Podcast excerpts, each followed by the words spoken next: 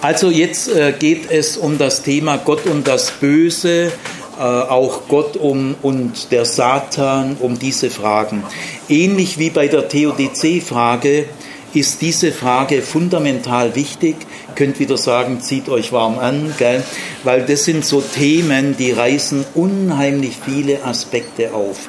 Auch jetzt äh, vielen Dank an die Claudia, die mich da sensibilisiert hat in der Pause. Auch jetzt möchte ich vorneweg sagen, ich werde schon ganz ordentlich loslegen, weil ich will, ich will aufrütteln, ich will kratzen. Gell? Ohne Widerstand sind manche Anstöße nicht zu ermitteln, nicht auszulösen. Es bedarf auch eines gewissen schroffen Widerstands, dass man merkt, hoppla, es war vielleicht doch ein bisschen äh, nicht ganz richtig, wie, wie ich jetzt bis jetzt gepennt habe. Gell? Also ich, ich rüttel schon ein bisschen. Ich fühle jetzt nicht meinen Auftrag darin, euch nur zu streicheln. Also ich werde euch auch kratzen. Gell? Aber äh, ich möchte nicht einen Menschen kratzen, sondern ein engstirniges Denken. Das will ich kratzen. Also, äh, Martin hat ja gesprochen vom biblischen Faktencheck, den machen wir jetzt mal wirklich. Ähm, wie ist es mit dem Satan im Alten Testament? Ich werde dann auch zum Neuen Testament kommen. Fangen wir mit dem Alten Testament an. Äh, Satan ist die hebräische Ausdrucksweise äh, für den Teufel. Äh, Im Hebräischen heißt äh, der Teufel Satanas.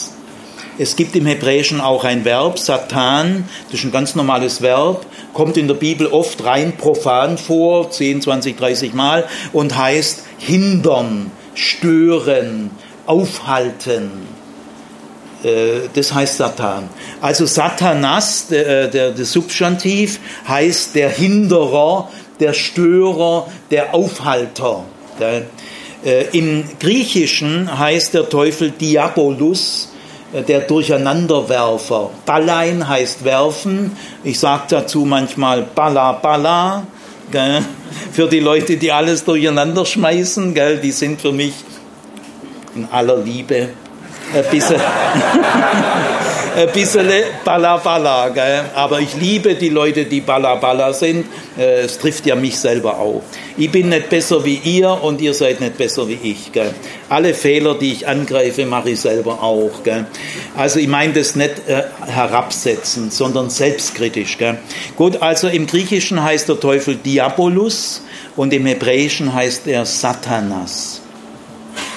Gut, im Alten Testament kommt äh, der Satan nur dreimal vor. Und da sind schon viele Studenten auch immer überrascht, die lesen schon seit zehn Jahren in der Bibel und dann merken sie, jeder von uns liest die Bibel mit einer Brille mit einer Verharmlosungsbrille, mit einer Gewohnheitsbrille. Millionen Christen, das meine ich auch nicht abwerten, sondern anspornend. Äh, Millionen Christen entdecken in der Bibel nur das, was sie sowieso schon wissen. Also sie entdecken nur das, was ihrem Frömmigkeitsstil entspricht. Das ist die Gewohnheitsbrille. Und da liest man lang und es scheint nie aufgefallen, dass der Teufel im Alten Testament eigentlich gar nicht vorkommt. Da kann ich 60 Jahre alt werden und es ist doch noch nie aufgefallen. Oder dass Gott äh, nur zwölfmal im Alten Testament als Vater bezeichnet wird. 6400 Mal als Jahwe, 2000 Mal als Elohim, 1200 Mal als Adonai und so weiter und so weiter. Also aber als Vater, was wir so gewöhnt sind, nur zwölf Mal. Da kannst du 70 Jahre alt werden und liest zentnerweise mit deiner Gewohnheitsbrille in der Bibel, aber Dinge, die nicht in deinem Blickfeld liegen, entdeckst du in 40 Jahren nicht. Das ist eben der Segen der wissenschaftlichen Theologie dass sie diese Gewohnheitsbrillen mit methodischer Sorgfalt aufbrechen. Das gehört zum Segen der Universitätstheologie. Seid nicht bildungsfeindlich und verachtet nicht die jahrhundertelange sorgfältige Forschungsarbeit der Universitätstheologie. Kein Schwarz-Weiß-Denken hilft da. Also es gibt im Alten Testament nur dreimal äh, Satan. Und dann, wenn man mal so bewusst drauf achtet, fällt einem dann weiter auf, das sind alles sehr junge Stellen, die sehr spät kommen, also nicht zu den ältesten Schriften des Alten Testaments kommen. Die drei Stellen sind folgende. Hiob 1 bis 2, die ist sehr berühmt, dieses Gespräch, wo Goethe sagt, die Wette, es ist nicht direkt eine Wette, aber so ein bisschen was ähnliches. Also Gott und Satan unterhalten sich im Jenseits. Gell? Hiob 1 bis 2. Das ist übrigens die erste Stelle, die älteste und auch die ausführlichste. Deswegen werde ich nur sie jetzt mal auch ein bisschen behandeln. Äh, die zweite Stelle, die ein bisschen jünger ist, die setzt diese Hiob-Stelle schon voraus, ist im Sacharia-Buch und die jüngste Stelle ist 1. Chronika 21, Vers 1. Und mehr Stellen gibt es nicht. Also eigentlich gell, erstaunlich wenig. Und jetzt gehe ich mal zu dieser Hiob-Stelle, die kennt ihr vermutlich viele von euch so ungefähr. Also, äh, da gibt es eine ganze Unterhaltung. Das ist die erste Stelle und die ausführlichste. Und jetzt sage ich mal, aufgrund eines gewissen Hintergrundwissens, diese Stelle ist tonangebend für die ganze Bibel, denn mit dieser ersten und ausführlichsten Stelle werden Weichen gestellt, die bis zum Ende des Neuen Testaments unbedingt Gültigkeit behalten. Also diese Stelle ist eine fundamentale Weichenstellung und die gesamte Bibel bleibt innerhalb dieser Weichenstellung. Aber es gibt jüdische apokalyptische Gruppen, die aus dieser Weichenstellung ausbüchsen und es gibt christliche Gruppen, die theologisch in trüben Gewässern sich befinden, die äh, diese Weichenstellung nicht bewusst verstehen und in Gefahr sind, sie wieder aufzuweichen. Gut, also es geht so los. Im himmlischen Thronsaal, lest mal Hiob 1, die zweite Szene. In der ersten Szene wird Hiob vorgestellt, äh, seine Kinder, sein Viehbestand und so weiter. Und dann wechselt die Szene in den Himmel. Äh, und da kommen alle Gottes Söhne mal zueinander. Gemeint sind die himmlischen, äh, also sagen wir mal, die Ministerien oder die Ratgeber, ist natürlich ein Bild. Gell? Alle im himmlischen Thronsaal kommen alle zusammen. Und unter ihnen kommt auch der Satanas. Also im Hebräischen Satanas, O mit Artikel, Ha Satanas. Und da merkt man, dass das noch gar kein Name ist es ist also noch kein Name, äh, sondern es ist eine Funktionsbezeichnung, so ein bisschen Störenfried. Also unter den ganzen Mitgliedern, die sich im Thronrat versammeln, Jahwe sitzt und sie stehen. Also anders wie hier. Gell? In der Antike würde ich, in der Antike würde ich sitzen und ihr würdet alle stehen. Ja, könnte aber froh sein. Gell? Also auf jeden Fall, sie kommen in den Thronsaal. Und äh, warum beginnt eigentlich diese Erzählung nicht, äh, Gott trifft Satan und dann unterhalten sie sich? Nein, ist der erste Satz, und der ist gleich wahnsinnig wichtig, das Ganze findet im Thronsaal statt. Was ist überhaupt ein Thronsaal? Ja, also es ist natürlich ein irdisches Bild, gell? da müsst ihr vorsichtig sein, das alles wörtlich zu nehmen. Äh, da stellt ihr euch aber den Himmel sehr irdisch vor, gell? weil die irdischen Könige, babylonisch, assyrisch, hethitisch, sumerisch, ägyptisch, römisch, griechisch und andere kananäische Stadtkönige, die haben alle einen Thronsaal. Meint ihr, dass, dass Gott auch so einen Thronsaal hat wie ein kananäischer Stadtkönig? Stellt ihr euch das so vor? Ja. Also, aber es ist ein Bild. ja, ich, na, ich sehe, gut, ich bin, ich bin, zufrieden mit euch, muss ich euch sagen. Ähm, also, ähm, äh, da wird bewusst ein Bild jetzt verwendet, äh, nämlich es gibt auch eine Art himmlischen Thronsaal. Das ist sozusagen gell, die Machtzentrale. Der Himmel ist auch irgendwie zentriert und der Thron, da bündelt sich alles und der Himmel ist wirklich, der ist gemittet äh, so wie der Garten Eden, in der Mitte äh, des Gartens sind, stehen diese beiden Bäume. Und der Thronsaal ist also die himmlische Macht und Schaltzentrale. Und äh, was wird mit diesem Bild sofort ausgedrückt? Die Machtfülle Gottes. Äh, Gott ist nicht so ein einsamer Typ, gell, sondern der hat viele äh, Engel, die er beauftragen kann. Gell. Mit diesem himmlischen Thronrat wird die Macht Fülle Gottes angedeutet. Und die muss man sofort andeuten, wenn man irgendwie vom Satan redet. Du darfst, und das ist genial, inspiriert, du darfst vom Satan niemals reden, ohne dass du gleich mal am Anfang der himmlische Thronsaal klar machst. Und da gibt es einen Chef im Ring und das ist Gott. Und einer von ihnen, naja gut, da kommt halt auch der Satan. Der wird hier gleich mal ganz schön relativiert. Aber nachher muss man sagen, was sonst im Thronsaal die Tagesordnung war, das, wird, das spielt keine Rolle mehr. Die Kamera verdichtet sich jetzt sehr schnell auf das Gespräch dieser beiden. Und der restliche Thronsaal äh, äh verschwindet jetzt. Trotzdem, am Anfang ist erstmal klar, wer der Chef im Ring ist. Gell? Sehr, sehr gesund, sehr biblisch.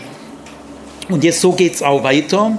Äh, Gott eröffnet das Gespräch, er stellt die Fragen, er beendet das Gespräch und er setzt die Grenzen.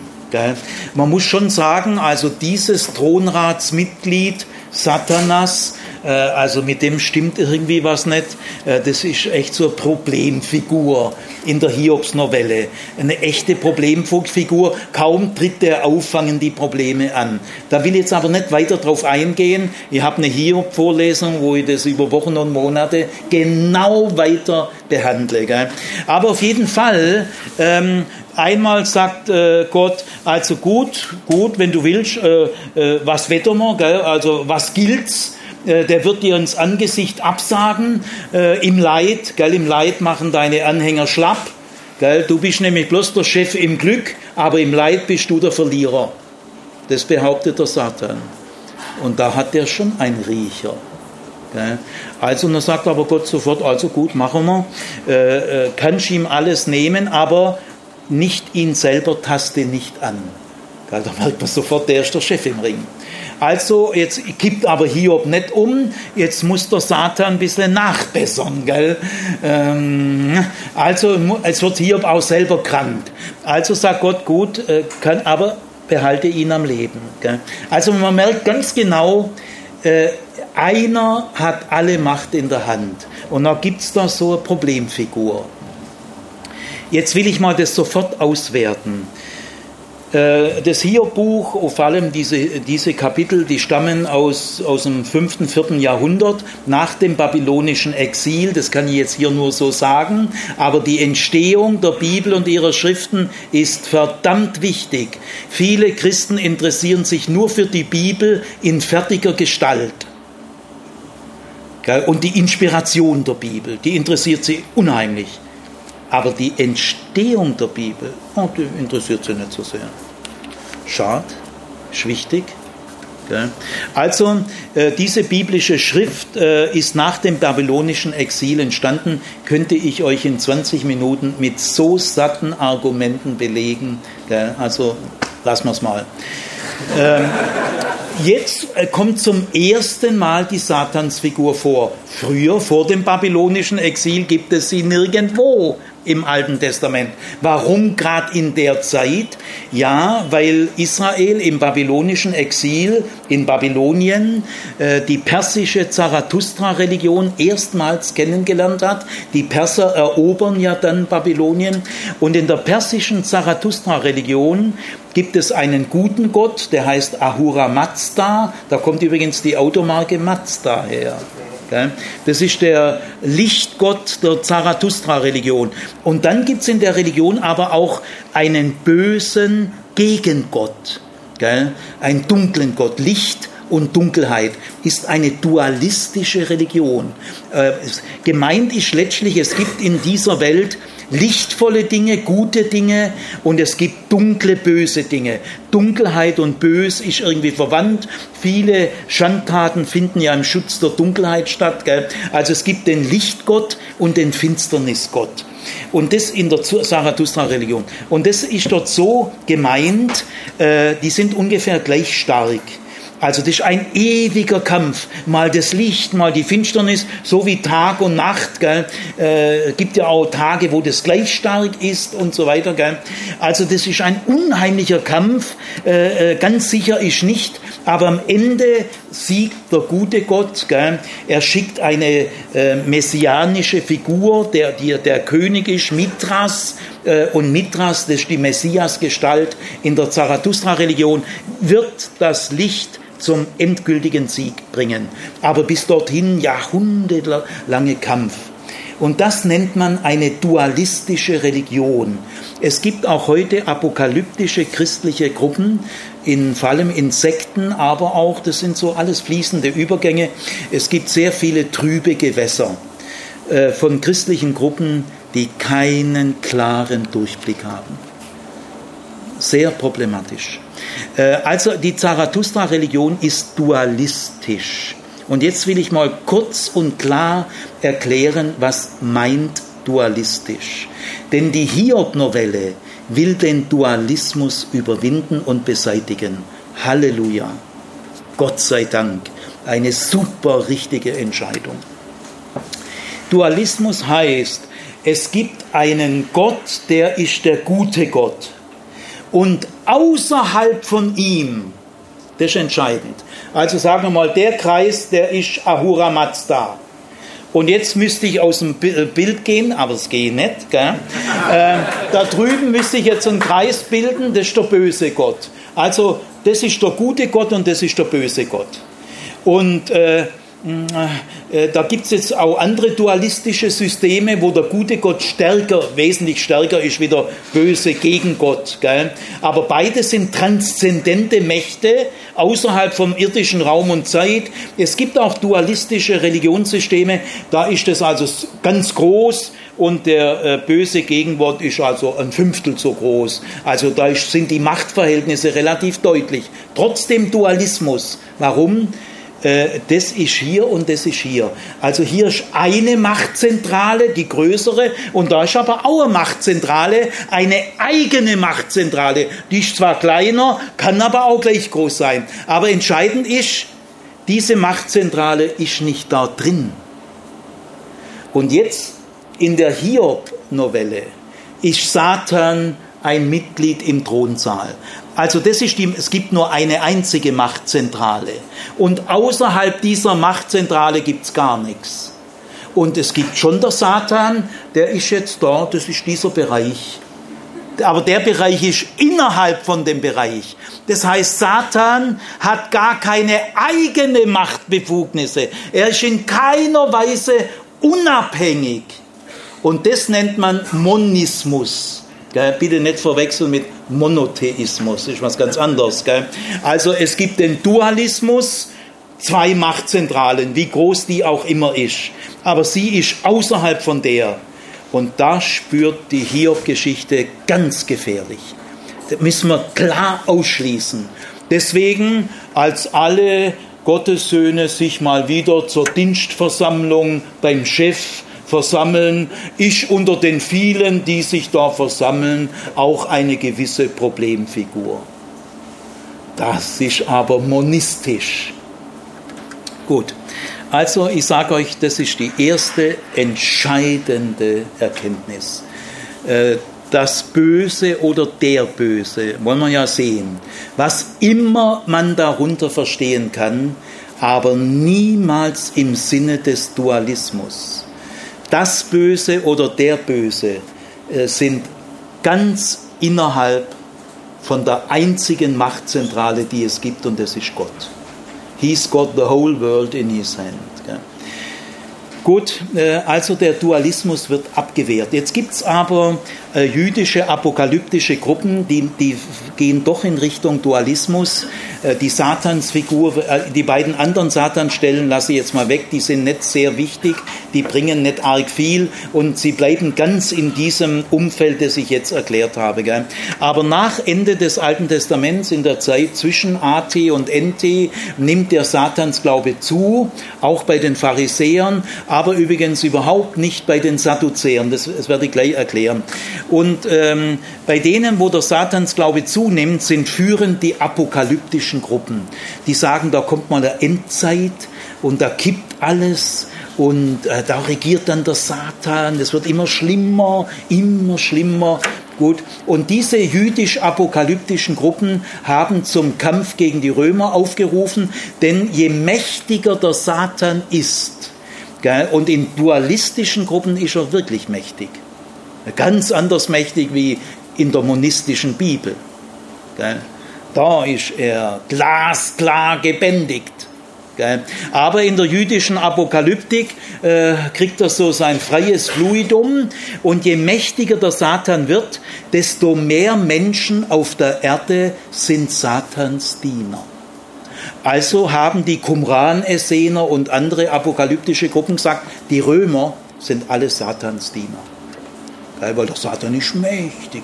Also sie sagen dann auch, der Fürst dieser Welt, steht ja auch in der Bibel, wird es aber erklären. Ja, aber die, bei denen ist der Fürst dieser Welt nicht so wie in der Bibel. Der Ausdruck Fürst dieser Welt ist vieldeutig. Da muss man genau wissen, was man meint. Gell? Also bei den Qumran-Essener, die immerhin den gesamten jüdischen Krieg ausgelöst haben. Die Pharisäer hätten keinen Aufstand gemacht. Gell?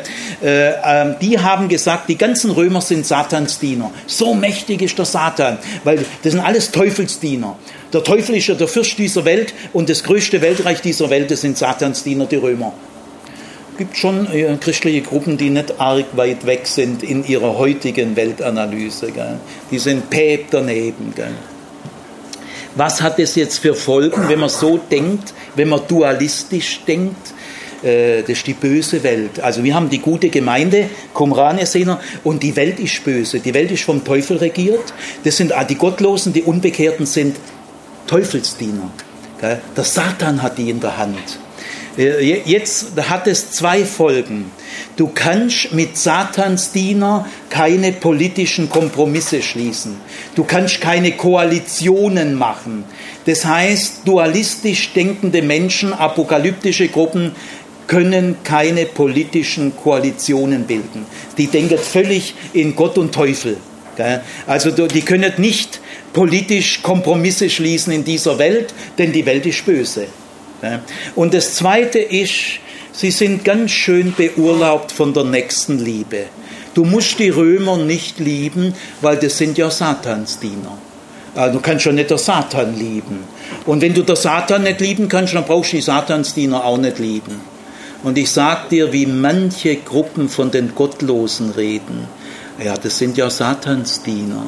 Ist mit Nächstenliebe, schon in der Sprache, geht schon in der Sprache, das sind keine liebevollen Ausdrücke. Nur Abgrenzung und schon Gefahr, die haben ja auch Angst. Vor Satansdienern musst du Angst haben. Und vor den Menschen, vor denen du Angst hast, die kannst du nicht lieben. Es geht nicht. Was meint ihr, wie viele christliche Leute, die mich nicht kennen, wenn sie hören, auch dass das, Siegfried Zimmer, das ist ein Theologieprofessor, äh, dann merke ich schon, die, die gucken mich ganz feindlich, weil Theologieprofessor kann leicht vom Teufel sein, gell? sie können der Satansdiener sein und da haben die Angst vor mir, äh, äh, der denkt wahrscheinlich auch anders, der ist bibelkritisch und was da alles, also gucken sie mich ängstlich an und dann merke ich, also liebhaben tun die mich nicht. Oh, schon. Oh, okay. Die Systeme, die Angst erzeugen, gehen auf Kosten der Liebe. Und deswegen sind diese Systeme böse. Böse ist das, was die Liebe verhindert. Das ist böse. Und die angsterzeugenden Religionssysteme sind böse. Nicht die Christen, sondern das Programm, das man ihnen eintrichtert. Also die apokalyptischen Gruppen, äh, die sagen, hier ist die Gemeinde, hier schlicht, draußen ist die böse Welt, die wird vom Satan regiert und Satans Diener, da muss aufpassen, die sind gefährlich. Gell? Abwehrreaktionen, gell? Abschotten, Nischenbildung, Bollwerkbildung, aber Liebe, da kannst du ja nicht die Leute lieben, vor denen du Angst hast. Gell? Dualismus erzeugt die zehnfache Angst. Angst ist, gibt aber gesunde Angst. Wir brauchen die Angst. Sie warnt uns ja auch. Gell? Aber das Züchten der Angst, das Fördern der Angst, Leute, Vorsicht, Vorsicht. Also die Hiob-Novelle, damit ihr merkt, um was es hier geht, hat den Dualismus der Zarathustra-Religion kennengelernt und hat in biblisch-prophetischer Inspiration klar erkannt, keine Tür öffnen dem Dualismus. Jetzt gehen wir mal ins Neue Testament. Das gesamte Neue Testament bleibt in dieser Entscheidung. Auch das ganze rabbinische Judentum und übrigens auch der Islam. Äh, das Judentum, das rabbinische Judentum, äh, das äh, weit überwiegende Christentum und der Islam bleiben monistisch und lehnen jeden Dualismus im Blick auf das Böse und den Satan ab. Aber sektiererische Gruppen im Judentum, sektiererische Gruppen im Christentum und sektiererische Gruppen im Islam zündeln, die zündeln an dieser Stelle. Weil sie brauchen Schwarz-Weiß-Denken und sie brauchen einen Feind, damit die Schäfchen gut beieinander bleiben. Äh, die Angst nach draußen hält die Schäfchen beieinander. Die Nächstenliebe allerdings bleibt, Nächstenliebe bleibt ein bisschen auf der Strecke. Also im Neuen Testament, ja, da geht der Teufel umher wie ein brüllender Löwe. Epheserbrief, ja, das stimmt. Der, äh, der Teufel wird genannt Fürst dieser Welt, wobei Jesus in den Abschiedsreden sagt, die Erkenntnis des Fürsten dieser Welt, dass er gerichtet ist. Der ist gerichtet, der ist schon gerichtet. Also Jesus ist kein Dualist, da braucht, braucht niemand irgendeine Sorge haben. Also ich gehe mal zu einem Wort des Auferstandenen. Übrigens, das kann nur der Auferstandene sagen. Am Ende des Matthäusevangeliums, das ist das Ziel und der Höhepunkt des Matthäusevangeliums. Äh, nämlich äh, die letzten drei, vier Verse sind äh, das Ziel und der Höhepunkt. Sie sind die Zusammenfassung des Matthäusevangeliums. Und da sagt der Auferstandene Folgendes. Das dürft ihr mal gerne wörtlich nehmen, ganz ernst nehmen.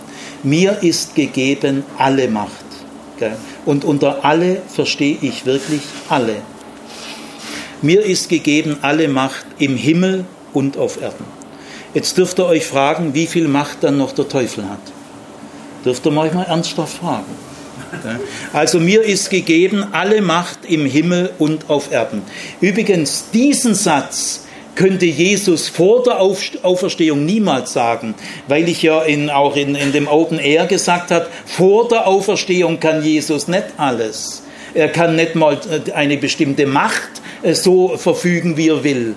Vor der Auferstehung Jesu hätte Jesus nicht sagen können, mir ist gegeben alle Macht im Himmel und auf Erden. Dieser Satz könnte niemals in der Bergpredigt stehen. Niemals.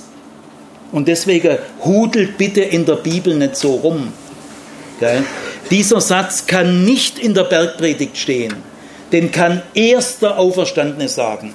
Und deswegen tue ich Jesus nicht erniedrigen, wie jemand besorgt war, wenn ich sage, dass Jesus vor der Auferstehung nicht einfach alles kann. Das ist sehr biblisch verantwortet. Vielleicht müssen manche von euch da ganz schön lernen. Lernen. Falls ihr biblisch werden wollt, Leute, überlegt es euch gut. Da müsst ihr viel lernen. Falls ihr mal biblisch werden wollt, seid doch bitte nicht sicher, dass ihr es schon seid. Gell? Also auch im Neuen Testament ist ganz klar Monismus, äh, mir ist gegeben alle Macht im Himmel und auf Erden. Äh, von diesen Kernsätzen, Zielpunktsätzen, gell, äh, da gehen wir jetzt mal systematisch die Frage nach dem Bösen an. Ich will mal geschwind nochmal ins Alte Testament zurück äh, blicken, weil es gibt einen weiteren Punkt, den man unbedingt ansprechen muss, der ist so wichtig. Also vom Satan, die Hebräisch, der hebräische Fachausdruck, übrigens, wenn man den Begriff genau untersucht, in, im, äh, im Hiob-Novelle heißt er noch Ha-Satanas. Äh, also dann kann er kein Name sein, weil man sagt auch nicht der Siegfried.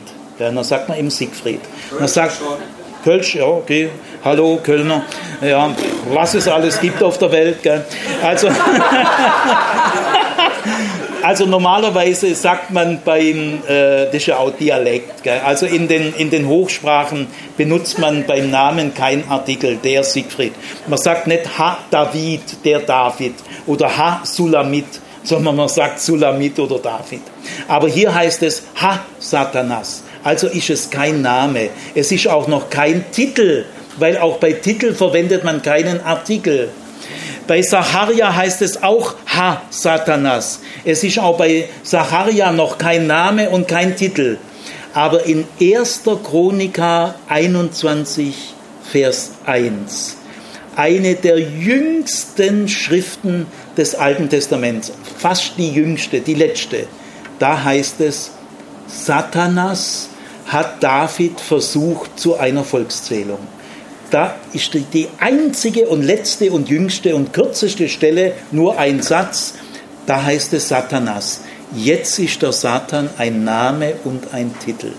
Das, sind so wichtige kleine Beobachtungen. Jetzt gehen wir mal zur Schlange im Garten Eden im Paradies. Gell? Sagen viele Christen, das ist ja auch schon der Teufel. Gell? Wollen wir das mal biblischer Faktencheck? Gell? Also wovor ich, sage euch ganz lieb, aber klar, vor euren Schubladen und vor euren Traditionen, muss ich euch sagen, habe keinen großen Respekt. Danke. Also, wir müssen das alles mal ein bisschen sorgfältiger überprüfen, was ihr da alles schon jahrelang mitschleppt. Gell? Jetzt gehen wir mal zum Garten Eden. Da tritt eine Schlange auf, gell? die spricht mit Eva. Der erste Satz in, dieser, in diesem Kapitel heißt, die Schlange aber war klüger oder listiger. Charum heißt klug und listig, also gute Form der Klugheit, aber heißt auch Raffinesse. Man kann ja, kluge Menschen können es zum Guten verwenden oder zum Bösen. Also die Schlange war klüger als alle anderen Tiere des Feldes. Das heißt, die Schlange ist in der Schöpfung. Die Schlange ist kein überirdisches Wesen, ist auch kein Drache aus der Unterwelt oder Oberwelt oder sonst woher. Bitte einfach die Bibel einfach ernst nehmen. Gell? Ohne Brille mal probieren. Ist nicht einfach. Wir haben, wir haben fünf Brillen auf. Gell? Also der erste Satz ist eigentlich klar für einen, der unverdorben ist. Äh, die, die, äh, die Schlange war klüger als alle anderen Tiere des Feldes. Und wisst ihr, warum die Schlange klüger ist? Weil sie töten kann, ohne Gewalt anzuwenden. Ein Löwe zerreißt gleich deinen Bauch und wenn der ein Krokodil, äh, der, der, der zerflettert dich auch. Geh mal ins Maul von einem Krokodil, das sieht anschließend nicht gut aus. Aber eine Schlange, ich bin schon mal von der Schlange äh, gebissen worden, gell, im Allgäu, Gott sei Dank, eine Ringelnatter, macht nichts. Aber ich bin schon ganz ordentlich, aber ich weiß, wie es tut. Also es tut schon ein bisschen weh, aber arg schlimm nicht. Gell. Und da hast du dann anschließend einen kleinen Punkt, da bist du doch nicht verletzt. Also die Schlange, jetzt denken wir mal an Giftschlangen, die im Orient sehr giftig sind. Nur die Schlange ist das einzige Lebewesen im Orient gibt auch Zitteraal im Pazifik, aber das ist schon eine ganz andere Gegend. Äh, Im Orient äh, kann nur die Schlange töten, ohne Gewalt anzuwenden. Weil der Biss der Schlange hat nicht den Sinn, das Opfer zu verletzen oder zu verstümmeln, sondern der Sinn ist das Injizieren von einem Tropfen. Und der Tropfen ist sogar durchsichtig. Und da passiert erstmal gar nichts. Gell? Der Löwe brüllt und Krokodil planscht da auch so laut im Wasser rum. Aber alles ganz lautlos, passiert nichts und nach einer Stunde bist du tot. Und äh, deswegen wird hier die Schlange gewählt, weil die Sünde wirkt wie Gift. Kein Geschrei, kein Gebrüll, keine Verletzung, aber du stirbst. Man stirbt auch wegen der Sünde, obwohl Gott die Menschen auch ohne Sünde sterblich erschaffen hat, aber durch die Sünde verändert sich der Charakter des Todes. Gut, aber jetzt zurück.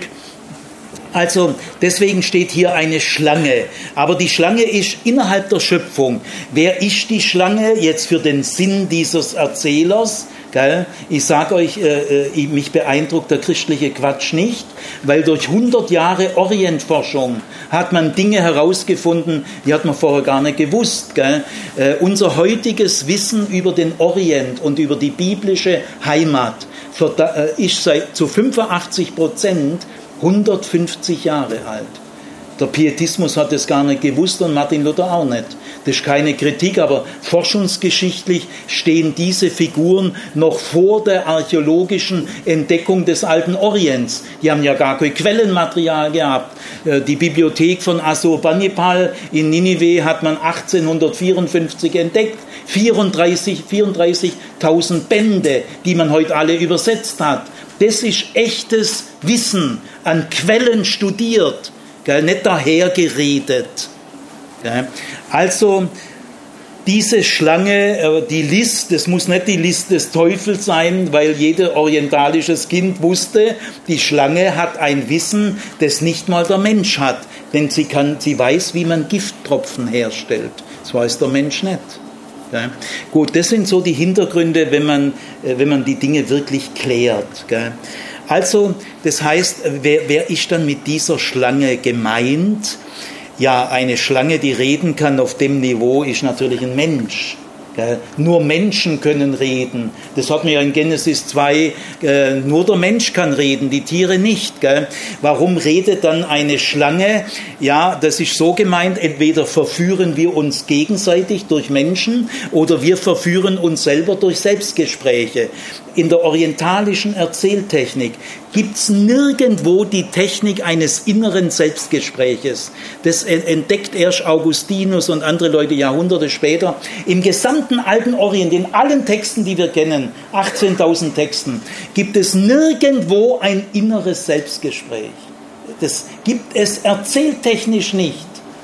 Also muss man ein inneres Gespräch, wo ein Mensch sich in die Sünde hineinbuxiert oder eben auch ein Gespräch mit anderen Menschen, aber selbst auch ein inneres Gespräch musst du herauslagern und jetzt spricht eine Schlange mit dir. Also äh, die Schlange redet Dinge, die nur Menschen miteinander reden können oder die du in dir selber redest. Aber die Schlange ist kein jenseitiges Wesen, aber sie steht für die Realität des Bösen. Jetzt machen wir mal einen Faktencheck. Kann das trotzdem irgendwie der Teufel sein? Nein, auf, auf keinen Fall. Auf keinen Fall. Gell? Warum? In der ganzen biblischen Urgeschichte, 1. Mose 1 bis 11, kommt nirgendwo der Satan vor. Nirgendwo. Im ganzen ersten Buch Mose, du kannst hundertmal durchlesen, kommt nirgendwo der Satan vor. Nirgendwo. In der gesamten Torah in allen fünf Büchern Mose, die für das Judentum der Kern der Bibel ist, äh, die Grundlage der Bibel, kommt nirgendwo der Satan vor, sondern nur äh, später im Hiob-Buch Sacharja. Also wenn in der ganzen Torah, in der ganzen Genesis, in der ganzen Urgeschichte nirgendwo die Rede vom Satanas ist, ja, wie kommt man da zu sagen, das sei der Satanas? Das ist völlig abartig. Es gibt gar keinen Grund. Es ist christliche Projektion, fromme Hineinlesen, Manipulation der Bibel. Äh, und in den drei Stellen, wo von Satanas die Rede ist, Hiob, Zacharia und ähm, Erste Chronika, ist Satan keine Schlange und er ist auch kein Drachen. Erst in der Offenbarung des Johannes, die aber ungefähr tausend Jahre später ist, da heißt es, der Teufel die alte Schlange. Oder man kann auch übersetzen, der Teufel der alte Drache. Zwei Stellen in der Johannes-Offenbarung. Jetzt gibt es also wirklich Christen, die, die glauben von sich selber ernsthaft, dass sie bibeltreu sind. Die glauben das wirklich. Und die meinen, dass sie von denen zwei Stellen 1. Äh, Mose 3 erklären können. Da sage ich dann, Balla, Balla. ja. Gut, also was ist aber jetzt äh, mit der Schlange ausgedrückt? Die Realität des Bösen. Und deswegen, wir müssen Folgendes lernen. Es geht um die Realität des Bösen. Ob wir dieses Böse personifizieren sollen, ist das eine Person oder irgendwas? Können wir überhaupt den Personenbegriff außerhalb der Schöpfung verwenden, außerhalb von Zeit und Raum? Ist Gott eine Person? Wir werden das gleich klären. Das ist eine spannende, wichtige Frage. Ist es gut, wenn wir zu Gott Person sagen? In der Bibel gibt es gar keinen Personenbegriff. Also ist es angemessen, dass wir zu Gott sagen, es ist eine Person. Wir werden das klären. Und dann müssen wir aber eine andere Frage stellen, das ist nochmal eine eigene Frage. Sollen wir sagen, dass das Böse eine Person ist? Das muss man sorgfältig prüfen, nicht daherreden. Also die Schlange steht auf jeden Fall für die Realität des Bösen. Denn das, was die Schlange sagt, das Böse steckt in ihren Worten. Gell? Die Worte der Schlange sind böse. Die Gestalt der Schlange spielt überhaupt keine Rolle. Der Text ist ein Dialogtext. Das Wichtige an der Schlange sind ihre Worte. Gibt es auch wieder so religiös Verpeilte. Gell?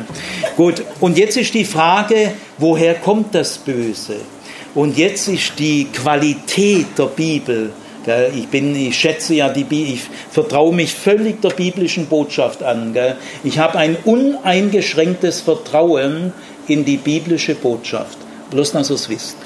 Also, ähm, äh, woher kommt das Böse? Gell? War doch 1. Mose 2, alles gut, Garten Eden, Mensch und die Tiere, Mann und Frau, endlich. Gell? Adam ist sehr, sehr zufrieden da mit der anderen, da, die neben ist. Also ist alles, äh, alles gut. Und jetzt auf einmal heißt es, aber die Schla dann halt der Satz davor heißt, sie waren nackt und schämten sich nicht. Das ist doch wirklich ein Höhepunkt. Gell? Ich sage oft so zu Schülern, schreibt mal euren eigenen Schöpfungsbericht, gell, wenn ihr Gott wärt, und macht einen tollen Schlusssatz als Höhepunkt. Habe ich schon interessante Sätze gelesen und dann sage ich zu denen, also ich, ich sage mal vor, sage euch mal, was der Höhepunkt in biblischen Schöpfungserzählung ist. Sie waren nackt und schämten sich nicht. Ich sage euch, es finden alles super gut. Die, die, die sind beeindruckt. Gell? Die spüren, dass da was sehr unverklemmt und sehr gesund ist. Gell? Nackt sein und sich nicht schämen müssen. Gell? Gut, also auf jeden Fall, äh, das ist der Höhepunkt der Schöpfung und jetzt heißt es auf einmal, aber die Schlange sprach. Gell? Wo, wieso, wieso, woher kommt es, diese bösen Gedanken? Das wird nicht erklärt. Äh, diese Erzählung, die wirklich genial ist, aus dem Heiligen Geist stammt, gell? die ist nicht historisch gemeint, aber sie ist auch nicht erfunden.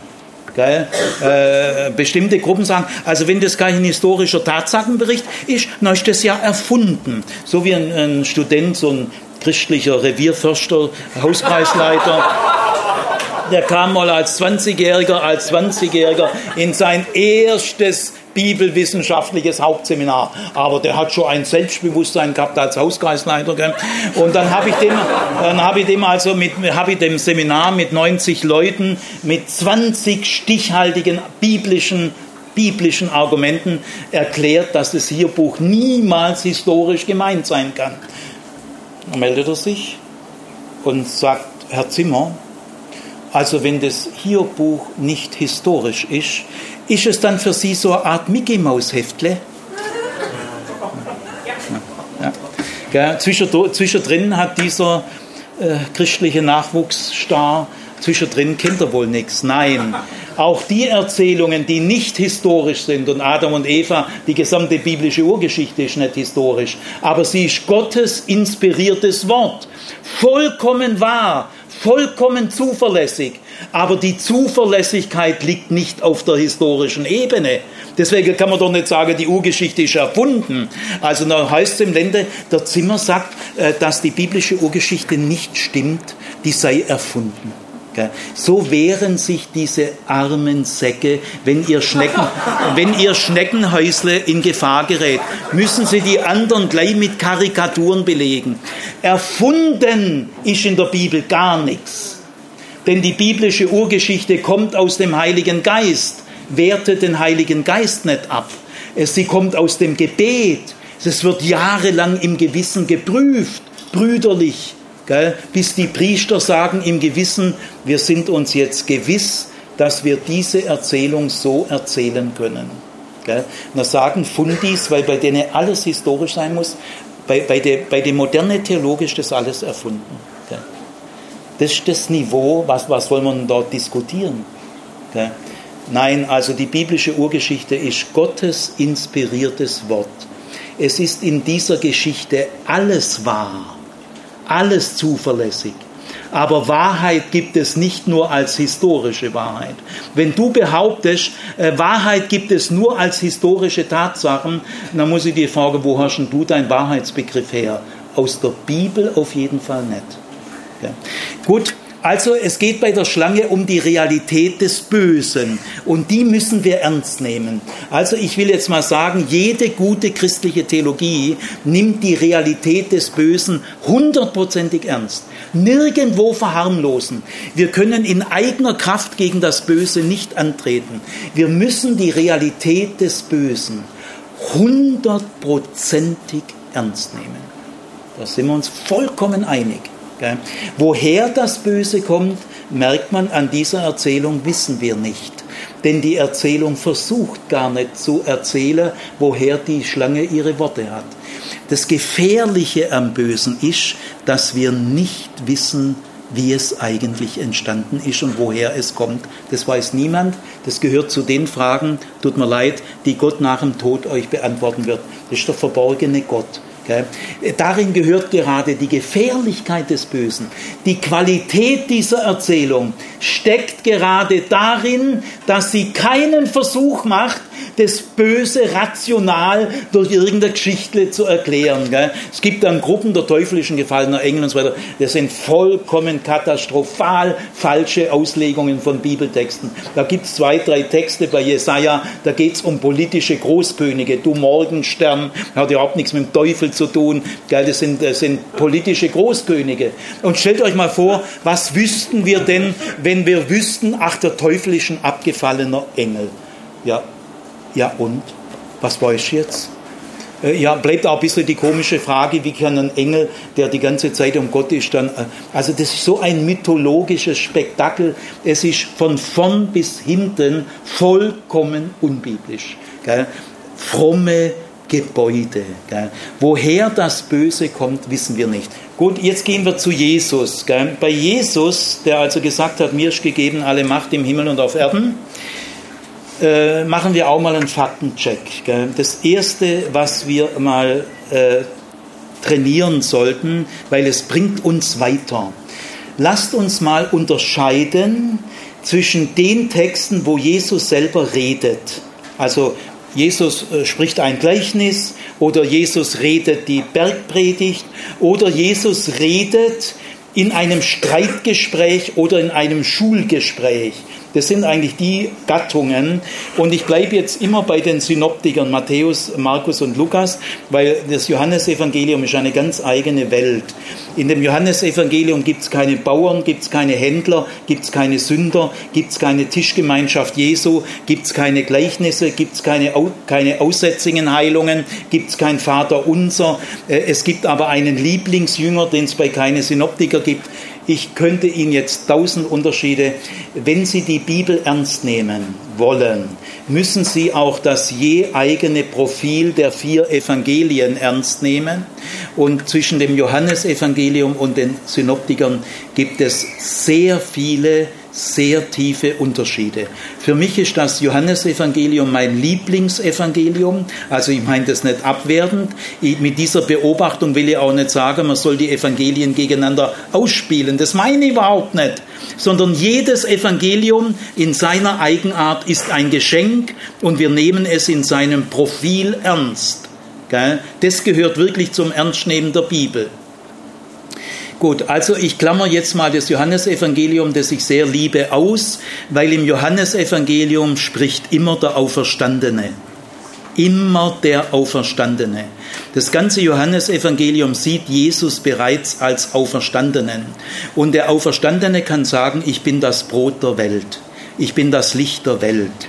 Ich bin der Weg, die Wahrheit und das Leben.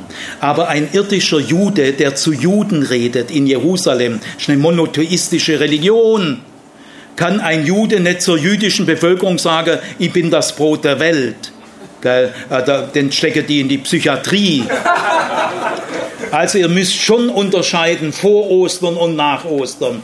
Das Johannesevangelium hat folgende super Entscheidung gefällt, die ich sehr gut finde. Bloß man muss es historisch wissen. Nämlich meine Leser sollen beim Lesen meines Evangeliums im Unterschied zu den drei anderen Evangelien immer schon dem Auferstandenen begegnen. Das ist der Unterschied. Aber in den anderen Evangelien, die gehen wirklich geschichtlich vor Ostern zurück. Also in den synoptischen Evangelien redet Jesus, also wir unterscheiden jetzt mal zwischen den Texten, in denen Jesus selber redet, Gleichnisse, Bergpredigt, Gespräche, von den Texten, wo andere Menschen etwas über Jesus erzählen. Ich sage nicht, dass die weniger wichtig sind oder schlechter sind oder nicht Gottes Wort sind. Das meine alles gar nicht. Ich will nur sagen, Leute, unterscheidet mal äh, zwischen den Texten, wo Jesus selber redet und den Texten, wo etwas über Jesus erzählt wird. Das könnt ihr nicht einfach nach der berühmten Salatschüssel, geht nicht. Also jetzt nehme ich mal die Texte, wo Jesus selber redet, nämlich diese Versuchungsgeschichte, die erzählt ja nicht Jesus, die erzählt irgendein Mensch über Jesus. Ich will nicht sagen, dass die schlecht ist. Ich will nur sagen, das ist nicht Oton Jesus. Jesus selber spricht ein einziges Mal von Satanas, weil er ist ja Hebräer, gell? ein einziges Mal. Viel seltener als alle Pharisäer und tausendmal seltener als die Apokalyptiker. Die reden ja ständig vom Satan. Der ist ja fast gleich stark wie Gott. Also Jesus ein einziges Mal, da dürft ihr euch mal wundern, ich sah den Satanas wie ein Blitz vom Himmel fallen. Das ist die Sicht Jesu vom Satan. Einmal und da plumpst er aber ganz schön. Im Johannesevangelium heißt der Teufel Diabolos. Gell? Äh, äh, da sagt der johannäische Christus zu den Juden, euer Vater ist der Teufel. Diabolos. Aber bei den Synoptikern spricht Jesus Hebräisch, Satanas. Also die Synoptiker sind dem historischen Jesus viel näher. Deswegen, wenn ihr den historischen Jesus verstehen wollt, dürft ihr nicht zu 90 Prozent das Johannesevangelium zitieren. Und da kommt wirklich alles durcheinander. Gell? Obwohl das Johannesevangelium mein Lieblings ist. Das ist theologisch das tiefste Evangelium. Also ich werte es nicht ab. Aber nur der Auferstandene kann sagen, ich bin das Licht der Welt. Ich glaube wirklich, dass Jesus Christus, der Auferstandene, das Brot des Lebens und das Licht der Welt ist. Daraufhin will ich leben und sterben. Aber ich glaube nicht, dass Jesus vor Ostern solche Sprüche sagen kann. Warum wissen dann Matthäus, Markus und Lukas nichts davon? Na, wüssten die ja die schönsten Jesus-Sprüche nicht, gell? haben die Fundis ein paar Probleme. Gell? Aber ich sage euch, wenn man die Bibel so hinbuxieren will, dass sie der eigenen Frömmigkeit entsprechen, Du, da findest du tausend Möglichkeiten. Gell? Also Jesus redet einmal vom Satan und äh, dann ist interessant Vater unser. Jesus sagt nicht, und erlöse uns vom Satan. Könnt ihr sagen. Er hat einen Grund gehabt, warum er das nicht macht, sondern erlöse uns vom Bösen. Welches Wort verwendet Jesus im Hebräischen, als er sagt, manche von mir sahen das, ein seiner Jünger? Ja, auch das gleiche Wort Satanas. Äh, da sagt er zu Petrus, es ist genau das gleiche Wort. Aber da meint er ja nicht äh, den Satan. Also, äh, wie gesagt, es, es gibt ein Verb, äh, ein normales hebräisches Verb Satan, das heißt stoppen, hindern, stören, aufhalten. Und äh, äh, Satanas ist eben der Aufhalter und der Hinderer. Und das ist schon ein hartes Wort, aber man muss schon unterscheiden. Er will damit nicht sagen, dass Petrus der Satan ist, sondern er sagt nur, Petrus, halt mich hier nicht auf. Also hier treibst du ein Gefähr. Ist schon eine sehr harte Reaktion. Gell? Ist genau das gleiche Wort. Gell?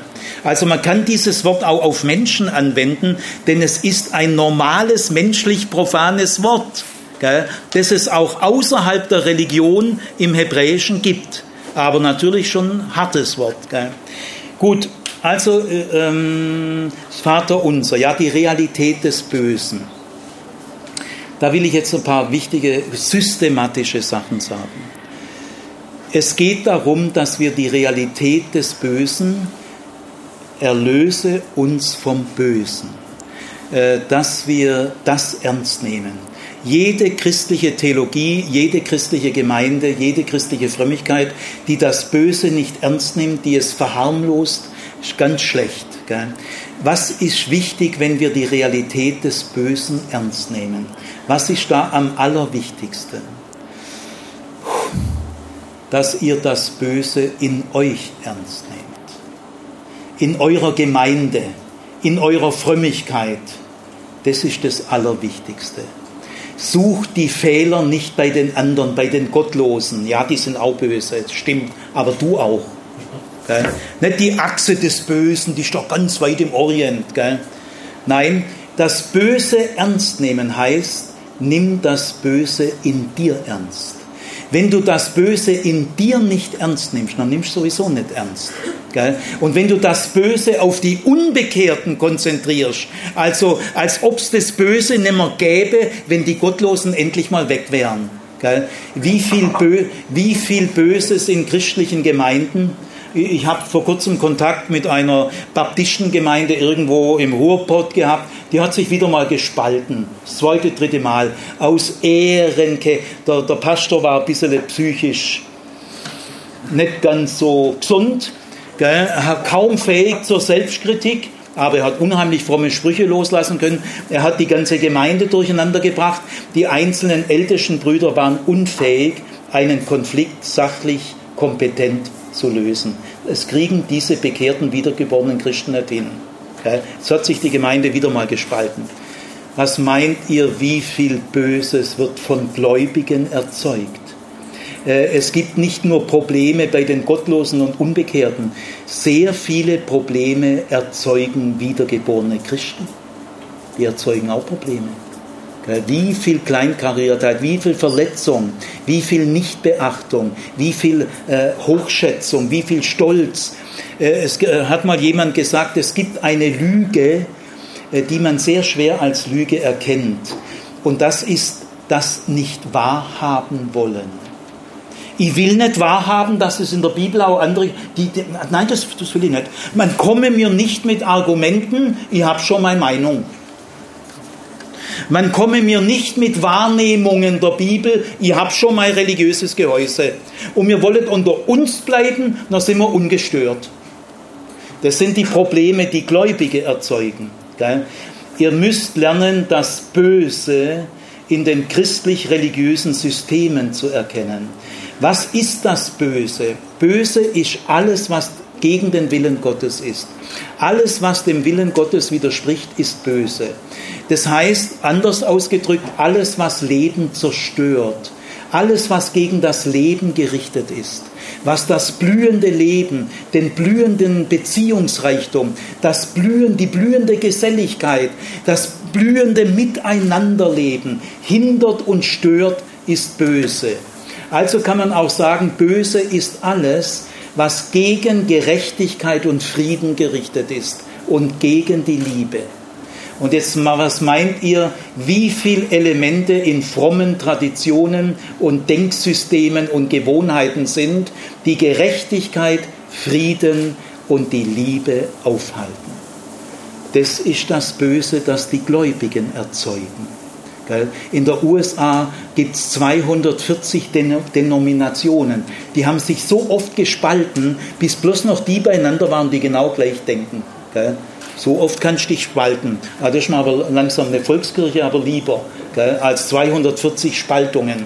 Das sind alles Probleme, die werden nicht durch Unbekehrte hervorgerufen. Nehmen wir mal das Gleichnis vom Unkraut unter dem Weizen. Da kommen die Feldarbeiter heim. Sie haben entdeckt, dass auf dem Weizen, übrigens heißt es im Griechischen, nachts, als alle Menschen schliefen, kam ein Feind. Luther übersetzt einfach der Feind. Er denkt natürlich an den Satan, steht aber nicht da. Nachts, ja, Saatfrevel ist immer ein Feind. Einer, der absichtlich Unkraut sät. Das ist das Unverschämteste, was es gibt weil die Ernte ist ja sowieso dauernd bedroht durch Krieg und Unwetter und Tierfraß und so weiter. Einem Nachbarn unabs, aber das kam vor, da stehen schwerste Strafen drauf. Gell? Also, aber einer, der, äh, es gab mal einen Fall, habe ich gelesen, da hat einer den Nachbarn Schilfsamen gesät. Das das ganze Ding. Gell? Also da, da, da muss nicht auf der Teufel kommen.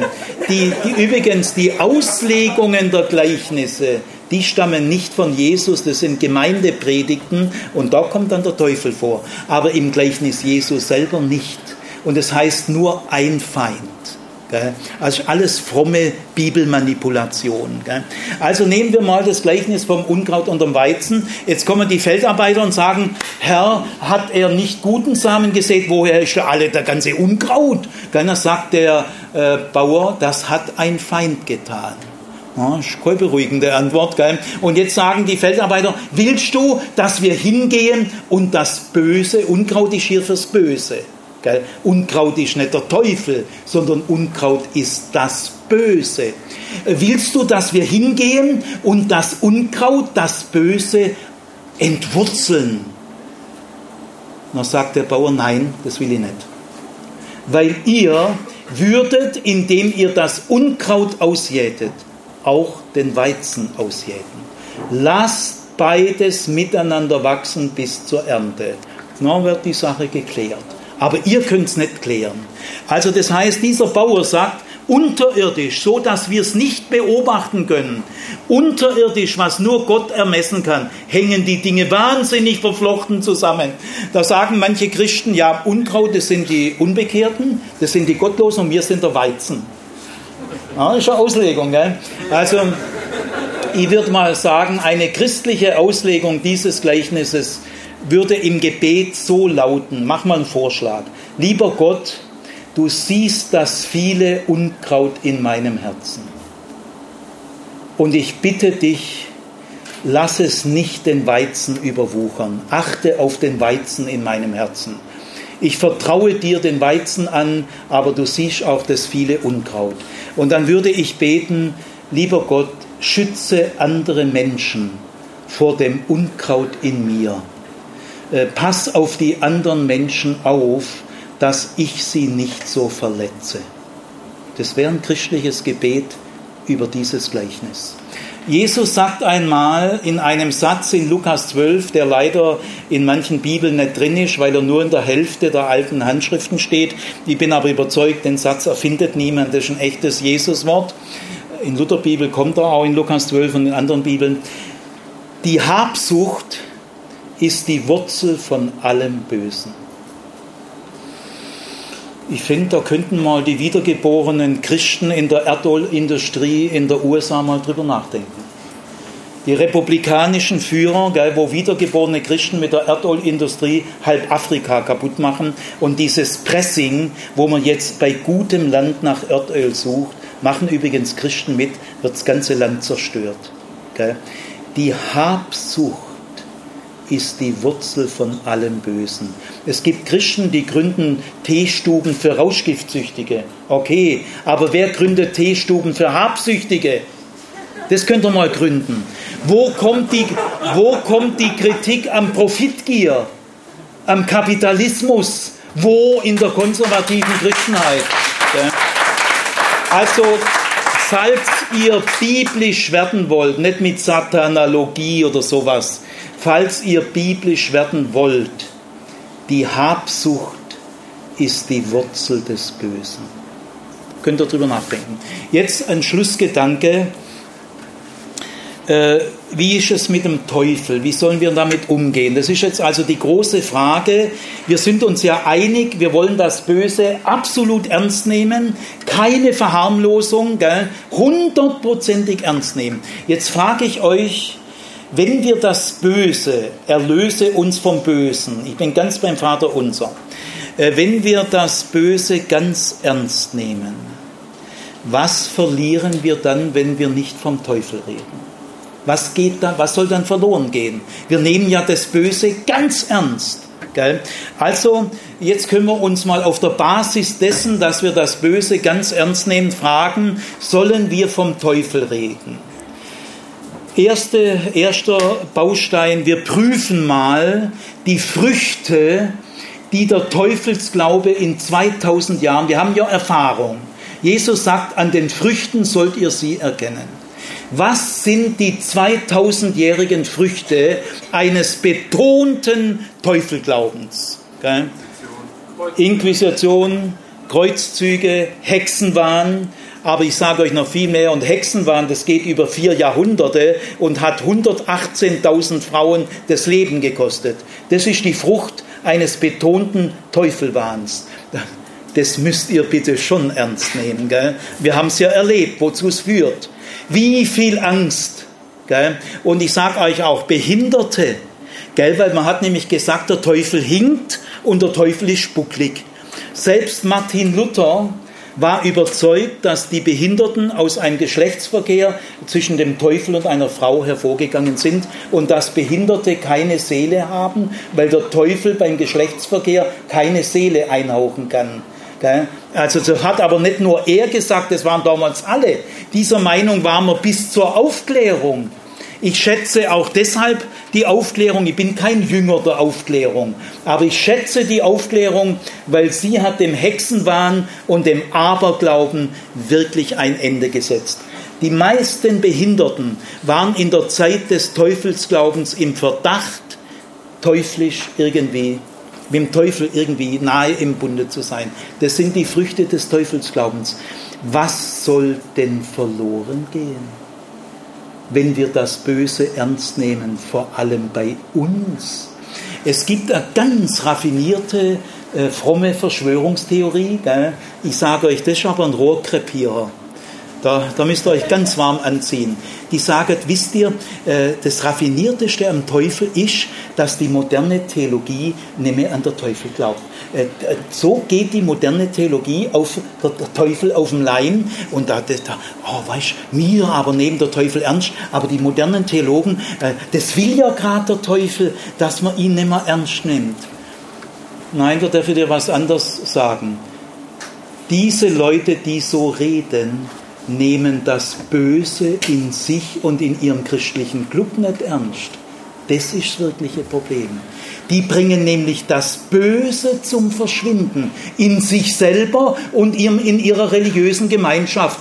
Das bringen sie zum Verschwinden. Aber das ist wirklich böse. Wenn ihr das Böse in euch und in eurem Club nicht ernst nehmt, das ist das Problem. Der Rest ist ein frommer Trick. Ihr müsst euch schon ein bisschen selber beobachten und nicht nur die Fehler bei den anderen suchen. Das Böse nehmt ihr dann ernst, wenn ihr die Fehler auch bei euch sucht. Jetzt der Schlussgedanke, äh, sollen wir Gott eine Person nennen, das, äh, das hat, äh, ich sage es ganz kurz, ist gar nicht so einfach zu sagen, weil der Personenbegriff ist aus der irdischen Erfahrung genommen. Wir kennen nur Personen, die, ich bin hier, aber ich kann nicht gleichzeitig dort sein. Also wir kennen keine Person, die allgegenwärtig ist. Das sprengt unseren Personenbegriff. Also Gott, wenn er Person ist, dann ist er auf jeden Fall nicht so Person wie wir, denn er ist allgegenwärtig. Aber im Grunde genommen sprengt es den Personenbegriff. Und deswegen ist es unter den wissenschaftlichen Fachleuten eine sehr sensible, offene Frage, wo wir alle sagen, Leute, lasst uns Freundschaft schließen. Wir wissen es alle selber nicht genau. Äh, das ist eine Frage, die man nicht ganz sicher beantworten kann. Ich gehöre zur Mehrheit der Theologen, die sagen, doch, äh, ich weiß, dass der Personenbegriff problematisch ist denn wir, wir können Gott sehr schnell vermenschlichen, wenn wir ihn eine Person nennen. Und da haben wir den menschlichen Personenbegriff und dann vermenschlichen wir Gott. Das ist eine echte Gefahr. Aber Jesus betet Vater im Himmel. Und Vater ist eine Person. Und deswegen sage ich zu Gott Person. Auf einem Philosophiekongress, auf dem ich war, hat mich ein Philosophieprofessor gesagt, Herr Zimmer, halten Sie es für theologisch sehr klug, Gott eine Person zu nennen. Weil das ein Philosophiekongress war, habe ich gesagt, ja, ich weiß, dass der Personenbegriff problematisch ist. Äh, ich würde vorsichtiger sagen, Gott ist ein Du. War er zufrieden. Weil das Wort Du ist nicht so belastet wie der Begriff Person. Gott ist ein Du er redet mich an. Gut, also können wir jetzt mit einem gewissen Zögern sagen, äh, doch, wir können, wir können wohl doch bei aller Vorsicht Gott eine Person nennen. Aber sollen wir das Böse eine Person nennen? Warum eigentlich? Wenn wir schon bei Gott ein Problem haben. Äh, äh, wissen wir was über das Böse? Das ist doch transzendent. Woher willst denn du das wissen? Äh, Gott hat es verdient, dass wir ihn eine Person nennen. Warum? Weil er hat sich offenbart. Er hat zu den Propheten gesprochen, er hat sie berufen und Jesus, in Jesus ist er eine Person geworden. und er hat zu den Aposteln gesprochen. Also wir ehren Gott, wenn wir ihn mit einem gewissen Zögern, im Wissen darum, dass es problematisch ist, Person nennen. Aber hat es das Böse verdient? Wollen wir das Böse so ehren wie Gott? Viel Ernstnehmen von Satan geht auf Kosten der Ehre Gottes. Wir sollen Gott tausendmal ernster nehmen. Wir sollen über das Gute nachdenken, über Gott nachdenken. Gibt es etwas Gutes, dann denk drüber nach. Tu nicht so viel rumstochen mit dem Bösen. Also ob wir das Böse, die Ehre erteilen sollen, den Personenbegriff dem Bösen zu verleihen. Da bin ich, ich weiß es nicht. Ich bin da aber zögerlich. Denn es gibt ja keine Symmetrie zwischen Gott und dem Teufel. Mich fragen immer wieder Studenten, Herr Zimmer, glauben Sie an den Teufel? Sage ich, nö, ich glaube an Gott. Als ob man auch glaubt an Gott, klar. Im apostolischen Glaubensbekenntnis, dem wichtigsten ökumenischen Glaubensbekenntnis der Christenheit, kommt der Teufel nicht vor. Und im apostolischen Glaubensbekenntnis wird alles geklärt, was entscheidend wichtig ist, was heilsentscheidend ist äh, für den christlichen Glauben. Heilsentscheidend ist, dass Gott und Christus uns vom Bösen erlösen. Aber äh, ob wir diese Vokabel Satanas oder Diabolus ob wir das als im wörtlichen Sinn eine Person verstehen wollen, ist eine schwierige Frage, die wir sorgfältig in Geduld prüfen müssen. Dieses alberne, schnelle Gerede äh, vom Teufel und dann meint man, jetzt sei wir, jetzt sei wir vollmächtig, gell? jetzt sei wir biblisch. Gell? Bring das Böse nicht bei dir zum Schweigen. Gell? Also nimm lieber einfach mal das Böse in dir und in deiner Gemeinde ernst, dann bist du auf einem guten Kurs.